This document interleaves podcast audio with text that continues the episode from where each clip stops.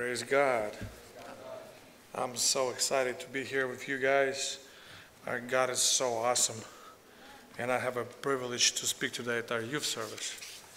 Now, I remember when I was young and I preached here 20 years ago, 20 some years ago.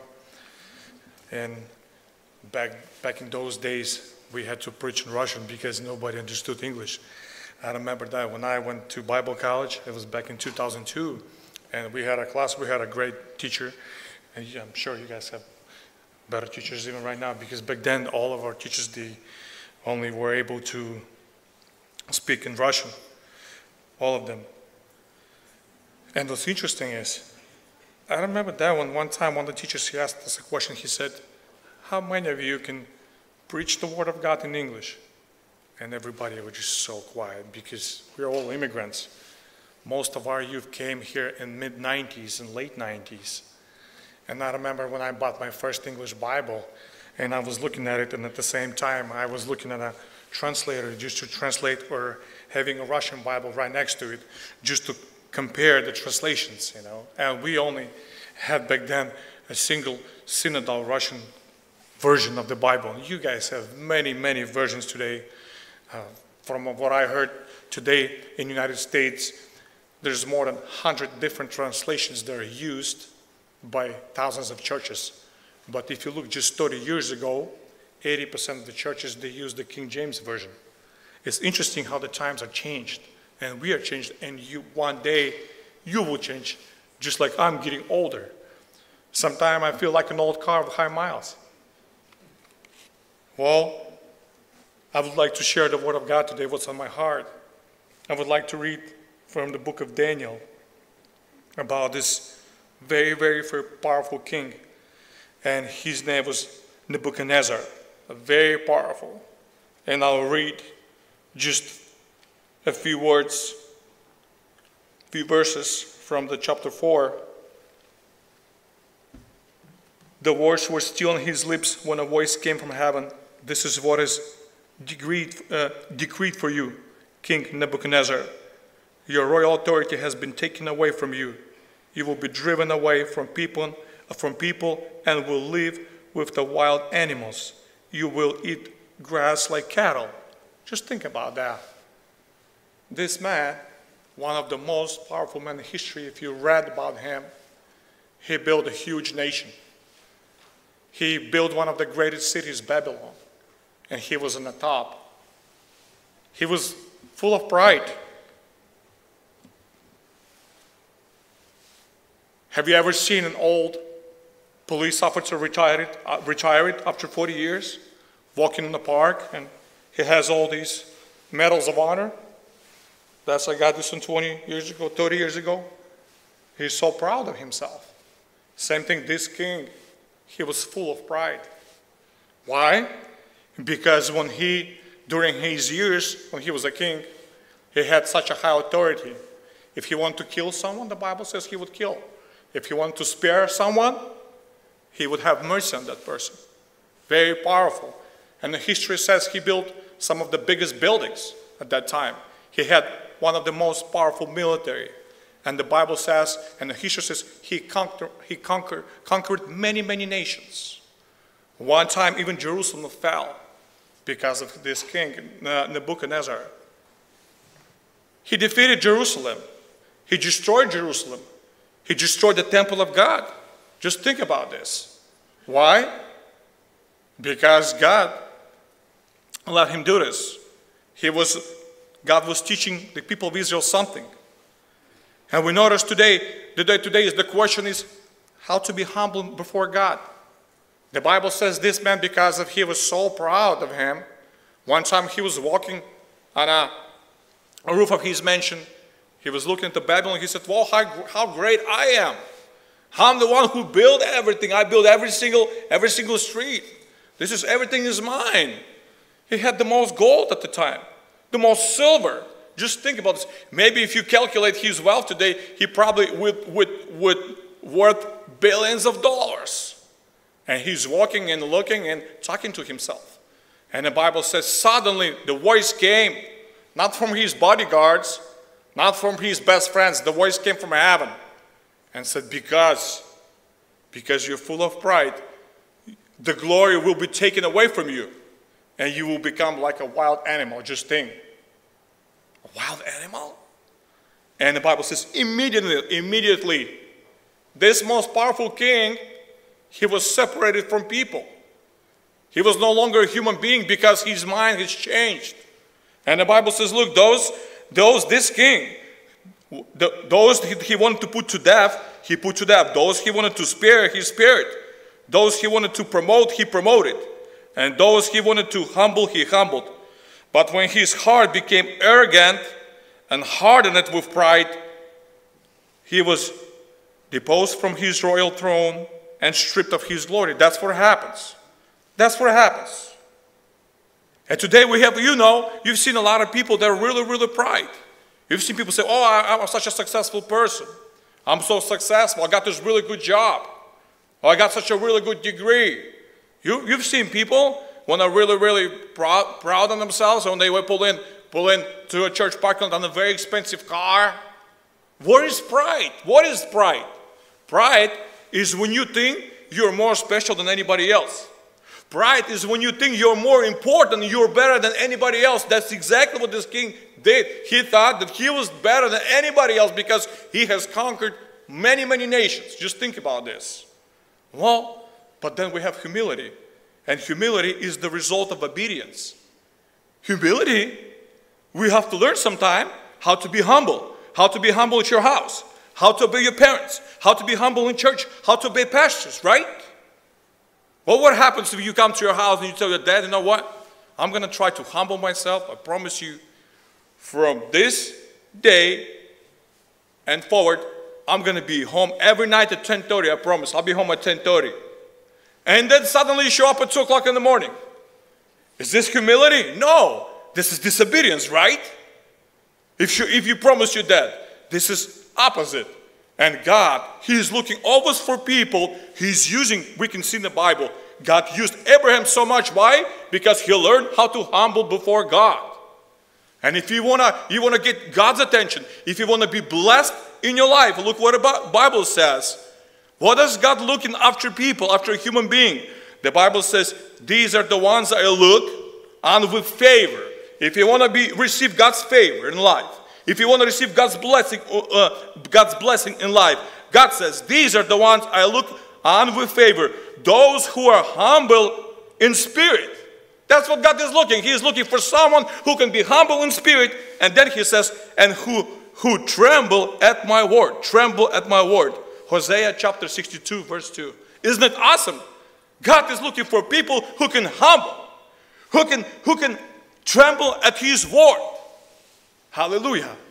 That's what I like about our God. He's looking. It's very interesting, you know. Just a few weeks ago, I was reading about Mary, and I was thinking, why did God chose Mary to give birth to Jesus? Do you think she was the most beautiful girl in Nazareth? Do you think Mary, the mother of Jesus, she was the smartest girl? Maybe, do you think she had the most education in Nazareth? I, maybe there was somebody else better, maybe not. Why? But let me tell you.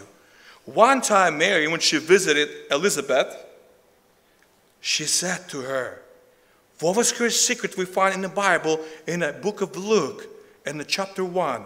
Mary said to Elizabeth, Because he, God, has looked favorably on his humble servant.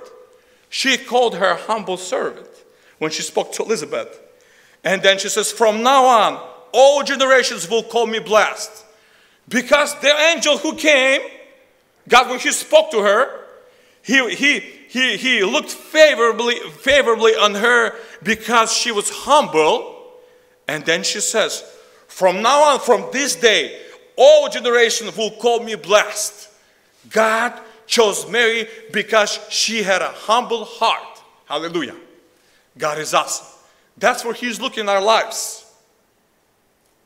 Sometimes God is using humility to bring a person to repentance.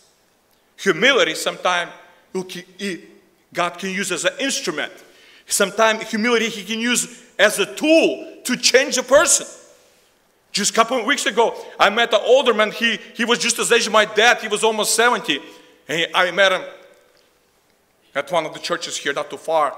he met me after the service and he told his right hand was paralyzed, he couldn't move, and I couldn't greet him and ask him what happened. He said, God has, he has humbled me. I said, What do you mean? He said, He has humbled me. I had a stroke. I had a stroke. Because why? I asked him. He said, I became very, very cold. My spiritual life was very, very cold.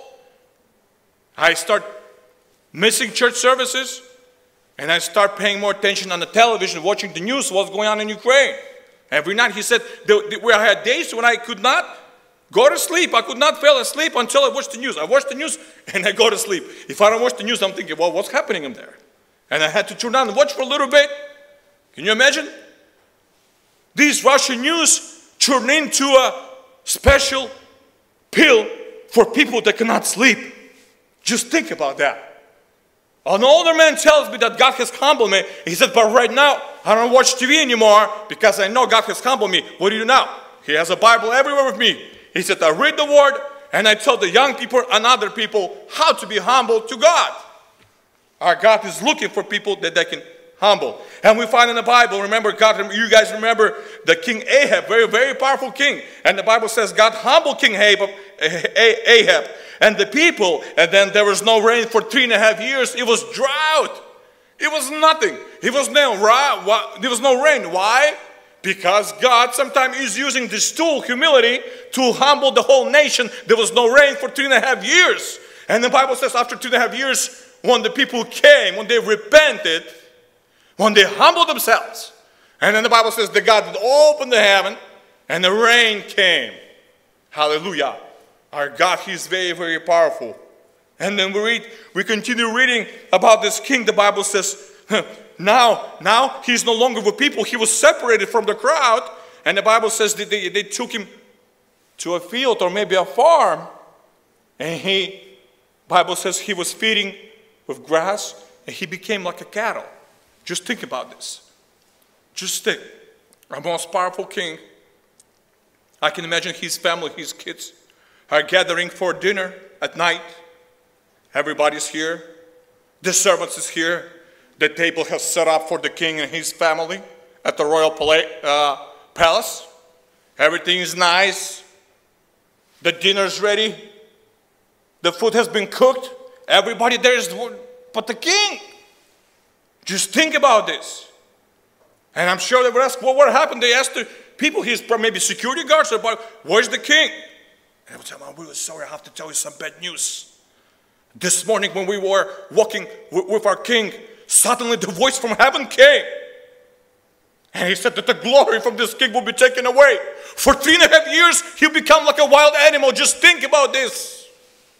That's what happens when you're full of pride. And for three and a half years, he lived like a wild animal.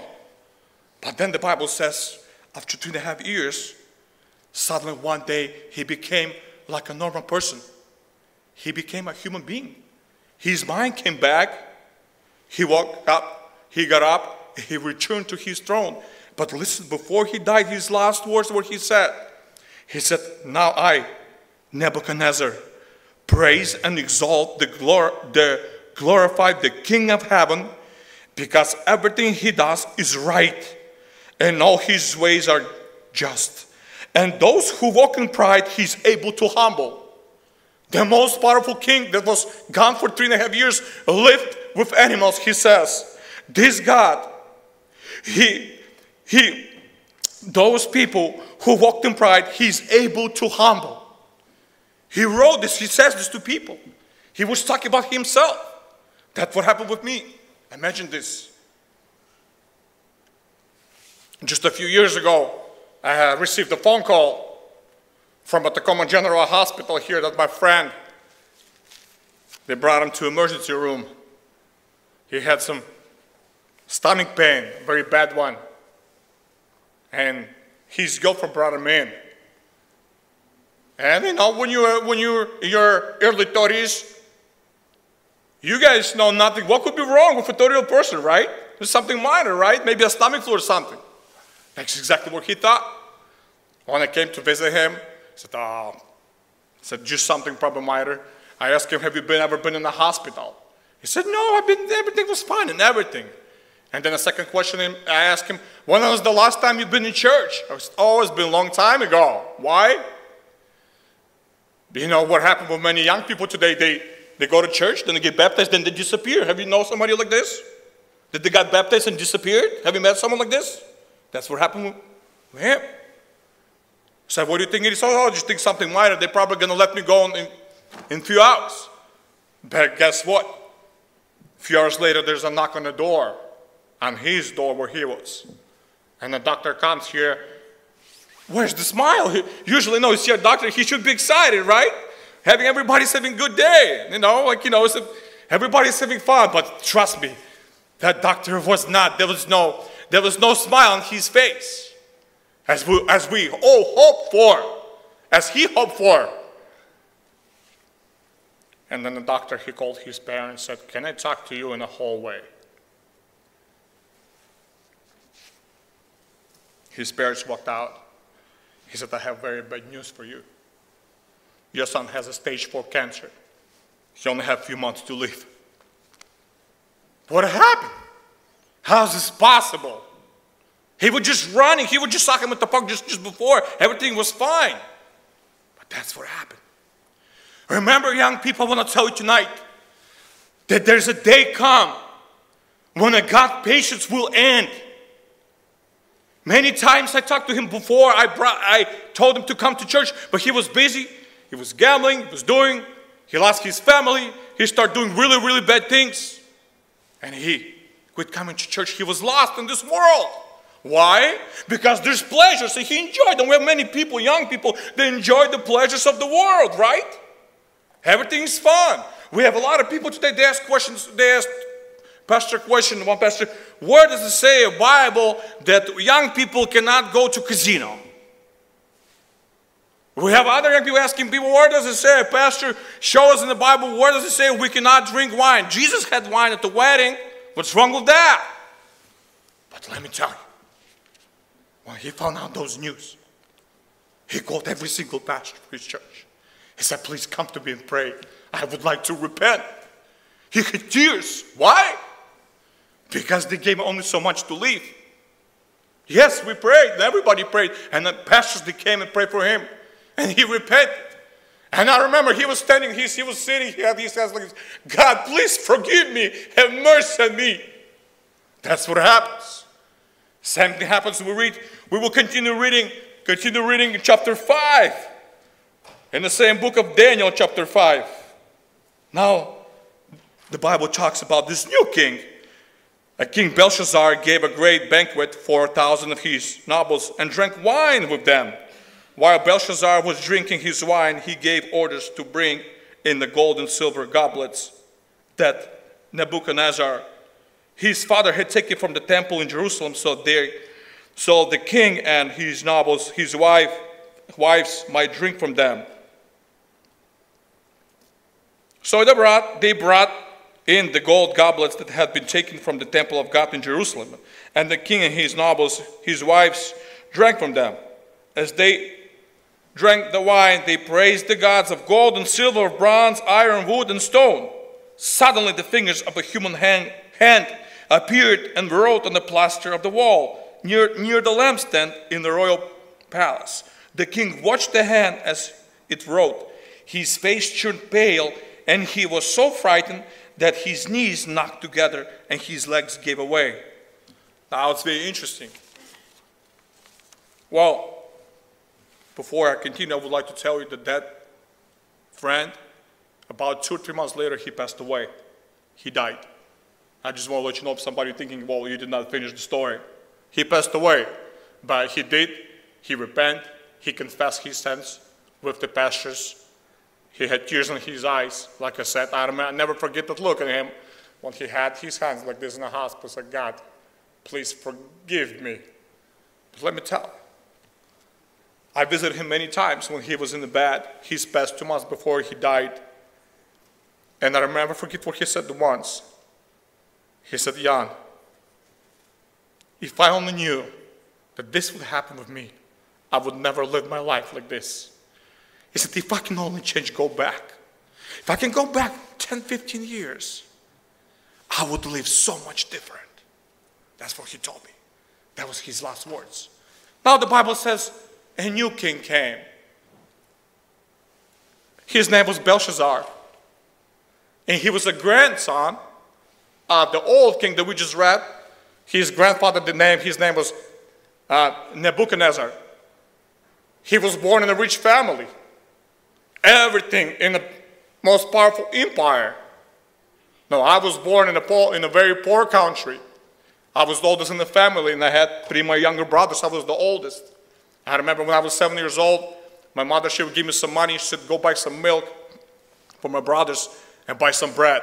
And sometime I'll have to go to the store and uh, get in the line around 8 o'clock in the morning, right before the sunset. It was still dark outside. And they will bring, they, the truck, the box truck will bring bread by the store. And they start selling straight from the box truck, and I will stay in the line. And I wanted to make sure be, I have to be there earlier before, before the big crowd. Because one time I came a little late and I stood there for about an hour and I came there asking for I said, We're sorry, we already sold out. Come back tomorrow. We don't have any more. That's what happened. That's when I lived. Now, this king, he was, he was born in a royal family with everything. He was born in a rich country. And most of you here tonight, you were born over here in the United States, one of the most richest nations in the world. Not the happiest nation, there's other countries that are so poor, but those are the ones who make it on the list, the top happiest countries, but one of the most powerful and richest nations in the world. And I remember in the early 90s, when our country, Moldova, had not enough money to pay for electrical bills, I remember walking to church with a flashlight for evening service like today. And I would enter the sanctuary, and it was dark inside the sanctuary, and there was a big flashlight, and our pastor, he would preach with a flashlight. That was about two years before our church bought first generator we received from United States. So we got the generator from, uh, from Good Samaritan Ministries. Then we were able to get some power inside the church because it was very, very dark in our, in our evening services. And the Bible says this he was very, very young. He became a king but at a very, very young age. And the Bible says that this Belshazzar, he knew everything about his grandfather.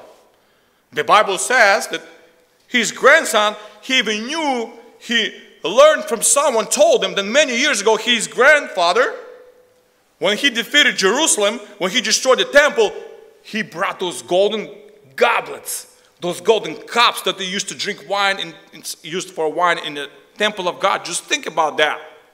He knew all that stuff. And you would think he needs to learn a lesson from his grandfather, but he did not. And today we have many young people. We have some young people that will learn a lesson. They will learn a lesson from someone, who, uh, from someone already who did a mistake. For example, I learned my lesson when I was younger not to get getting in those credit cards, right?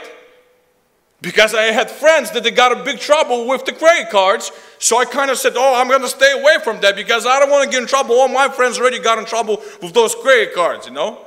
But other people, even they know that credit cards, they can get in big trouble, they still play with them, gamble a little bit, right? Do you know someone like this that have financial problems? Because they did not listen someone's advice? I'm sure you do. So the Belshazzar, he, the Bible says, he loved luxury. He loved parties. He loved, he loved the things of this world. And one time, the Bible we just read about, he said, Well, why not to make a big party? So we can bring thousands of people here and then bring the best dancers, bring the best wine, and let's celebrate. And the Bible tells us that they brought those silver gods, idols. They brought from bronze, from gold, from silver. They were worshiping, worshiping them. There was probably loud music, they were dancing. Just, just what we see a lot of people like to do today.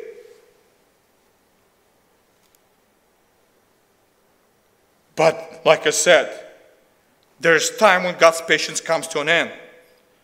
There will be a day when fun is going to be over, when things are going to turn. God has patience. He was waiting, he was watching really, really close. And if you notice that nothing happened until the moment when Belshazzar, well, he said, you know what? Let me make a surprise for you guys. Let's bring, let's find those golden goblets. And that's Bible says when he crossed the red line. Why? Because those golden goblets that were used in the temple of God in Jerusalem.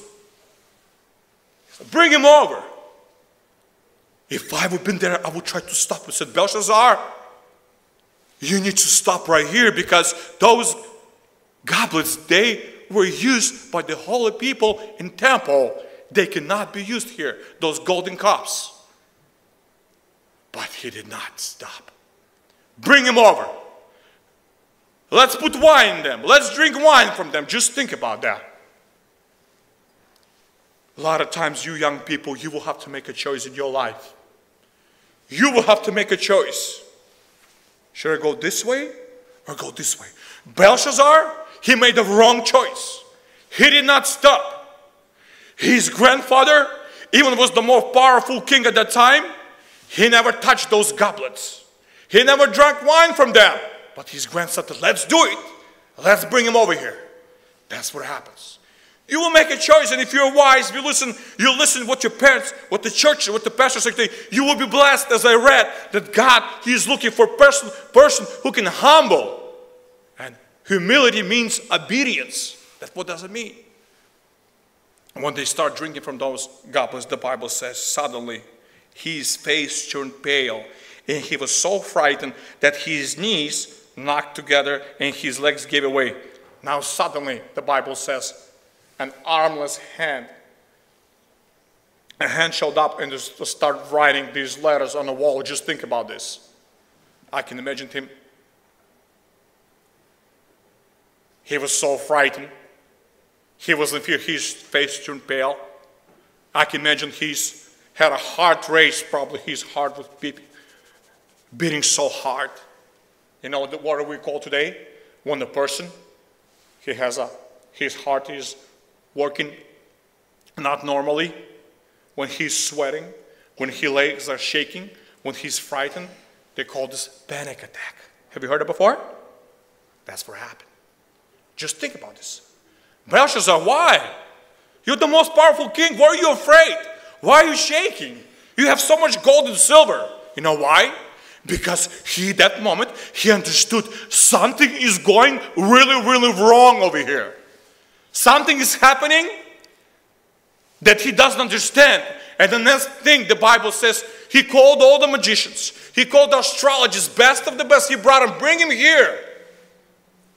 Help me to understand. What does it mean? Those writings, those words. Can you help me understand? Because he could not understand himself. And the Bible says they brought the smartest people, they brought all the wise, wise men, all the astrologers, all the magicians to help him to translate. And he said, Help me. If anybody can translate them, I will give him my gold chain.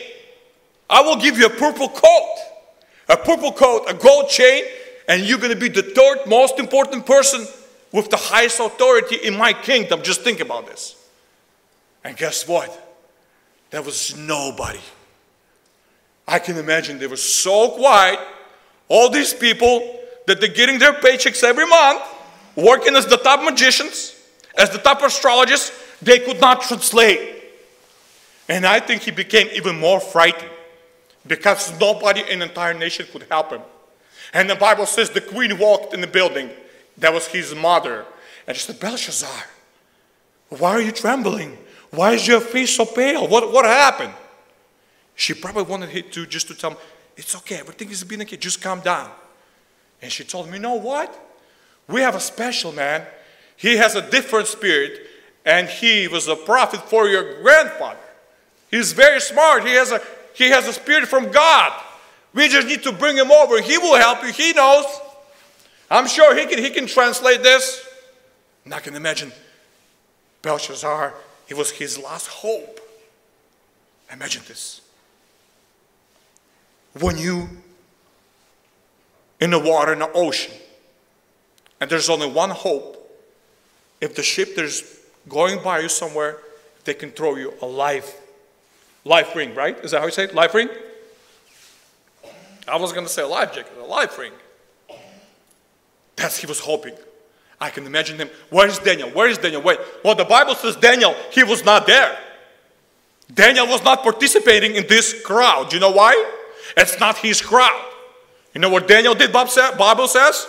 He opened the windows every day and he prayed three times a day. Hallelujah. Why? Because he served to a different God. Amen? He did not care about those parties. Yes, he was a high official, but he was not there. Why? He separated his, his Daniel, he separated his, his self from the world. And the God, that's what he wants from us today. Separate yourself from the world.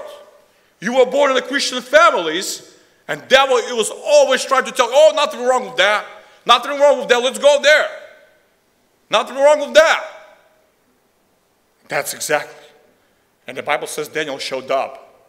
He showed up there. Just think, he was already an old person. Daniel was older person at that time. And the king Belshazzar, he was very, very young. And the king said to him, Daniel, you're my last, my last hope. None of these guys over here, these magicians and astrologers, that they live here and work for me, they could not help you. Can you translate me this text? What does it say on the wall? And I'm going to give you a purple coat. I'm going to give you a golden chain. But you know what Daniel says? He said, Keep it to yourself. I don't need this. I don't want a gold chain. I don't want a purple coat. I don't need any of that stuff. But I will tell you. And when Daniel said those words, it was the worst words that he could ever heard in his life. Why? Listen what he said.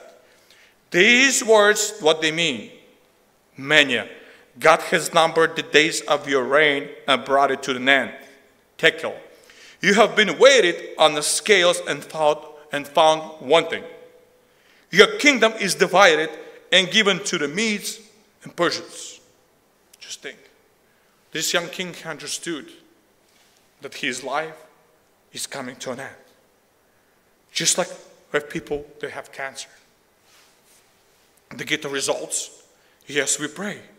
We believe that God can do miracles. But sometimes God decides to prepare a person, take, take his life. And that's what happened.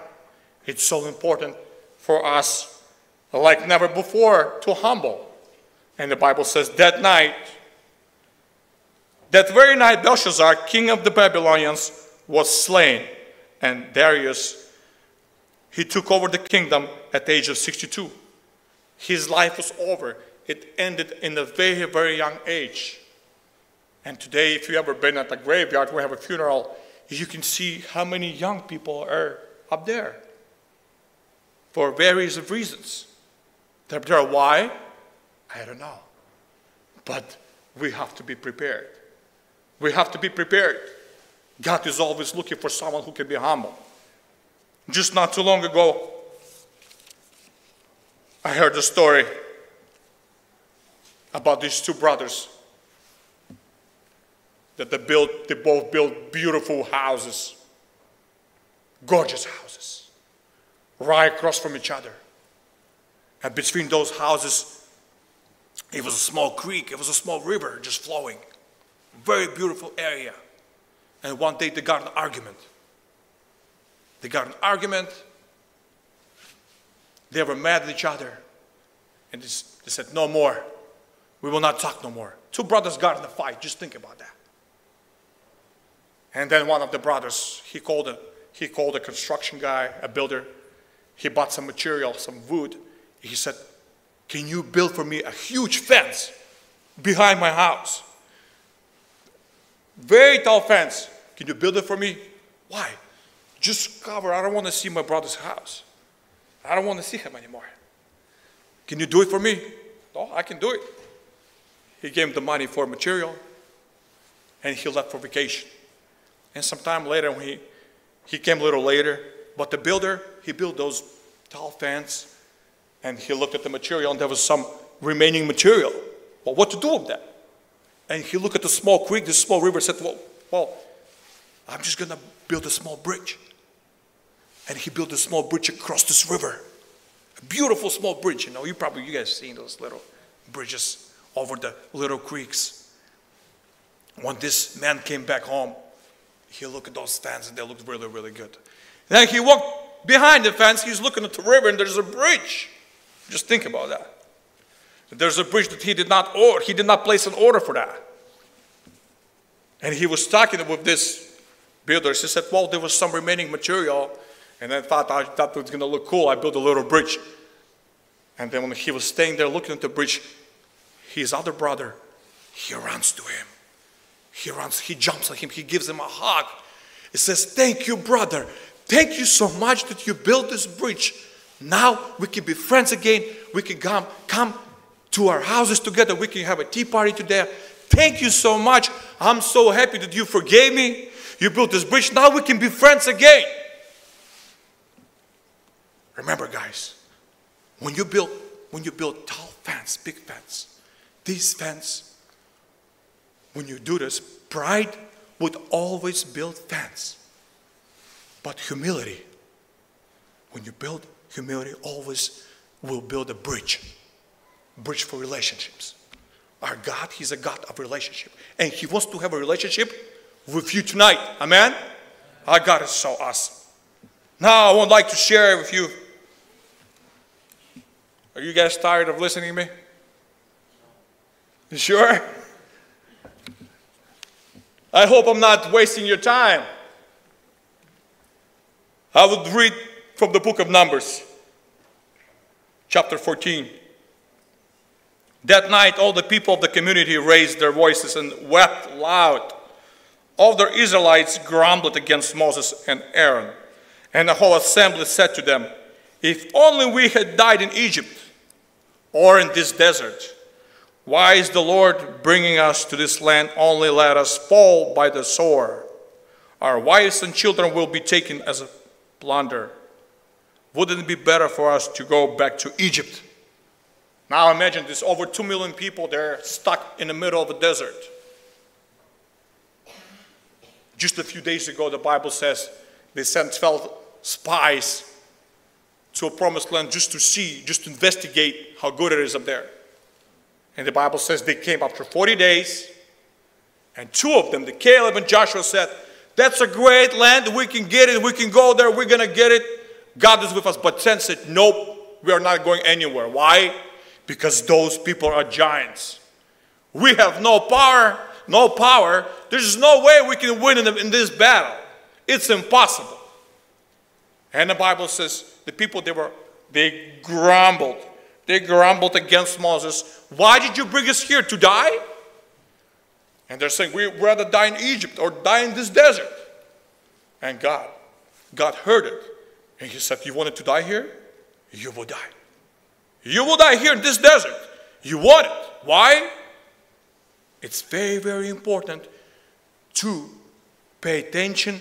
What words are we saying from our mouths? Because in this story, we can see the situation God said, You will die. And if you look in history, the history says it was around 70 to 100 people that they were dying every single day in the desert for the next 40 years. Why? The door has closed for the promised land. But then we read the Bible says, the Bible says that God He had a list. It was a list of mercy. It was a different list. And out of those two million people, only two people, they ended up being on that list. And that list I would call people that will not die in the desert. I will spare them. God said, Caleb, my servant, he will not die in the desert. His children will not die he will get out. He will, he will be able to get out from this desert. Just think about this. Why? Listen what it says. But because my servant Caleb has a different spirit and follows me wholeheartedly, I will bring him into the land he went to, and his descendants will inherit it. Just think of this. The Bible says that Caleb had a different spirit. What kind of spirit did? What was so different about? I will tell you, the difference was his spirit was not like their other spirits. Nope. When the other people, their spirit, their spirit, spirit told them, you have to go, you have to go back to Egypt. Caleb's spirit told them, you have to go forward. When their spirit told them, we all gonna die in this desert, Caleb's spirit told them, you will not die, you will live. When, when uh, their spirit told them, these people are giants, there's no way we can conquer, conquer them, the Caleb spirit told them, your God is almighty, he's so powerful. That's what different spirit is. A spirit of hope, a spirit of faith. That's what we need today. And what's interesting is, I like how it says in our Russian translation. It says, if you look on the Russian translation, verse 24, it says that Caleb, he was completely obedient to God. Completely. 100%. A few years ago, one of my friends, he was fixing cars and selling. He had a very expensive car. And he said, it's time to take this car for a paint job. That used car, uh, he told me that used car, he was going to sell it for about $90,000. He said, I'm going to take this car to Portland to one of the best paint shops in Oregon. I said, Whoa, now why not? Why can't we find a good paint shop here in Seattle? We have very, uh, there's a lot of great paint shops. You can get a real good paint shop at Maaco for like 700 bucks. I don't know if you know Maaco, if you remember that. We used to take our cars back in early, uh, in mid 90s and early 2000s. When we, our parents, we were all buying cars at the auctions and fixing them, taking them there. And I told him, and he explained to me, he said, you know, the paint shops, they have different categories. There's paint shops that are very good. There are paint jobs that are excellent. I need a paint job that is going to be perfect. And when we look in the Russian translation, it says that Caleb, he was a perfect servant. He perfectly obeyed the word of God. That's what God is looking. He's looking, like I said, if we read not just read the Bible, but we obey what the Word of God says. And he said, I will spare that man. Now imagine this. Everybody out of those two million people, they understood, they understood that Caleb and his children will never die in this desert. Because they were special. Why they were kids? Kids were so special. There'll be a day, no matter what happens, even they're gonna get bit by a snake or they're gonna get bit by a scorpion, they will still survive, and everybody else will die from the age 20 and up, right, Andre? 20 and up, everybody's gonna die. Millions of people will die from the old generations, but his kids will survive this desert. Imagine this. Just a few years, a few years ago, in 2021, a hottest day was recorded in the state of Washington, Eastern Washington, 120 degrees. I was camping back those days, we were camping in Moses Lake, it was probably about 118. And trust me, when you camp at this kind of heat, nobody slept in their tents. Everybody got in their RVs and turned their air conditions on because you can't sleep. The kids are crying, Mommy, it's too hot. Let's get in the car, turn the air conditioner on. But these millions of people, they stuck in the desert for 40 years. There was no air condition. Just think about this. Every day in the desert, Every day, all these cities sand, nowhere to go, no air conditioning, sometimes not enough water. They would beg Moses, Moses, we need more water because it's so hot. But God said, Caleb's house will survive. They're not going to die. You know why? Not because his kids were so perfect, no. Because their, their father Caleb, he obeyed completely and he, he obeyed the word of God. He had obedience. He obeyed, he obeyed exactly what God said. So, what, what we can we learn from this? We can learn that obedience will always lead us in the right direction. Amen? Obedience will always, always lead us to the right direction. And then we have Joshua, his family also. His family also, God said they will survive, they're not going to die. Our God is so mighty, He's so powerful this world today, this world today just always I trying to tell us a different direction. Don't look at this way. Don't go to church. Today I was talking to one fellow, and every time I get a moment, if I get someone to talk to, I would try to tell them just a little bit of Jesus, you know. Even they're Americans, I would tell, ask them, do you go to church? Oh, he said to me this morning, he said, he was, he was smoking a cigarette. He was about 70 years old. He said, I don't need to go to church. I believe in God. I'm Christian. Why do I need to go to church? It's all in my heart. I believe. But that's not enough. Jesus said, and God said, you need to turn away from the wicked. You have to turn away. When I was 19 years old, and the first time we arrived to Kiev for missionary work back in 2002, the brothers they brought us to a big Christian store, the bookstore, Christian bookstore. And up there they had hundreds of books from all over the world, and they had one of the best sellers back in those days. It was many, many American American pastors that published their books and a lot of different. And it was all Christian books. And I remember I picked up one book. I was very, very young, you know, and you guys, all young people, and, uh, and the book called How to Get Rich and Not to Go to School. And the pastor's name, I'm not going to say it from here, from the pulpit. And another book is How to Be, How to Prosper in Life. And today, this world is telling you, well, he is telling you, the word is telling you, come to me and I will teach you how to be prosper, how to prosper, how to be rich in life. But Jesus said, come to me and I will teach you how to be humble in life. Amen? Look what he says. Jesus said, take my yoke upon you and learn from me. Jesus says, learn from me, for I'm gentle and humble in heart. Jesus said, learn from me, I'm gentle and humble, and you will find rest for your souls. Jesus said, if you want to find rest, if you want to find peace in your soul, you have to humble in your heart. Hallelujah. Our God is awesome. He wants to bless us.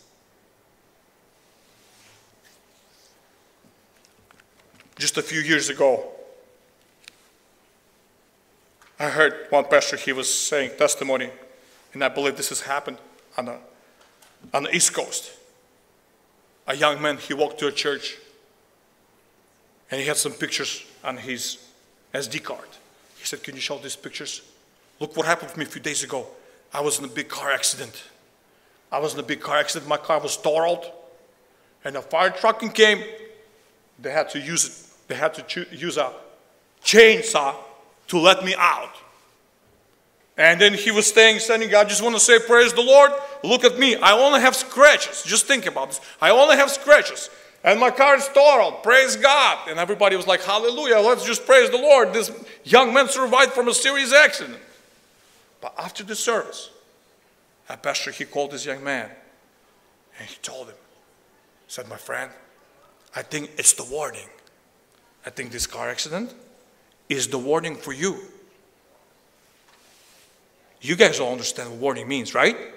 It's a warning for you. Three months, three, four, several months later, his friends called him and said, Let's go fast. They had to go somewhere. Well, he wanted to go to church. They had a church. But friends said, Oh, you can go to church tomorrow, Sunday morning. We have to go, we have somewhere. Maybe a movie theater or some, somewhere they can have fun. Because church, many young people today, people think the church is boring and for all people. But it is wrong. Our Bible is not boring. Our Bible is very powerful and our church is not boring. Somebody say amen. amen. But guess what happened? He said, I think it's the warning for you. A few months later, same story. His friends pick him up. They drive really, really fast. Really, really fast. And they get another, and he gets in another car accident. And he's jumped in the car. He cannot get out. But this time, this car has caught on fire. Just think about this. Same accident, same thing is. But this time, just a few months later, his car caught on fire. And because it's on fire, it was a huge traffic. And the fire truck, he could not come up closer because, because of the fire. He, he, he was, you know, the sirens on he would, the fire truck, they were trying to come up to him. But because there was so many cars, he couldn't make it to them because of the traffic and because of the flames. And the neighbor, an American guy, American man at his house, he saw the fire. He ran to his, his outside the wall he plugged in his, his hose, his water hose for the flowers. He connected his hose. He tried to unfold his hose. He tried to connect it with a spare hose and bring this hose to the highway so he can put it down that fire with his water from his wall. But he said to the to the TV station or whoever was taking interview to him, he said, I had enough, my hose was enough But the problem was the flames were too hot. I could not come up too close with my hose. I had the water, but the flames were so high and I could not get there because it was so dangerous. What did you see? I saw there was a young man dying there. I was looking at his eyes. He wanted to get out, but he could not, and nobody could help him because the flames were so around him. I'll tell you, who you think, guys, when that pastor, when he told him this, do you think it was the warning from pastor or from God? It was from God. God has a time for us. He wants to bless us. And right now, I would like to, to invite you to stand on your feet. We are going to a prayer. We had a great service today. We had great music today. We had great worship today. We had great people saying testimony today and sharing the word of God. But the question is for you today are you saved? Well, I'm saved. I'm, I'm, I'm in church. I'm baptized. Well, I just want to say, ask you a question. Are you sure? Are you sure tonight if something's going to happen, if God comes after you, are you ready to meet Him? Are you, re- are you ready to see Him? Are you ready to meet God? But if you're not, and someone thinks, well, God, I just help me to be more humble. Yeah, I got these things. I just want to tell you guys tonight, Jesus, He's here today. He's here. And any of you here, if anyone, He needs prayer, raise your hand. We're just going to pray right now. I just want to be prayed for. I just want to make sure. I'm not sure, but I want to make sure tonight, if God comes, I'm ready to go to heaven. We're going to close our eyes and we're going to pray. Let's pray. Hallelujah, Jesus. Oh, Rabbi Jesus says, Duch Святий, Jesus.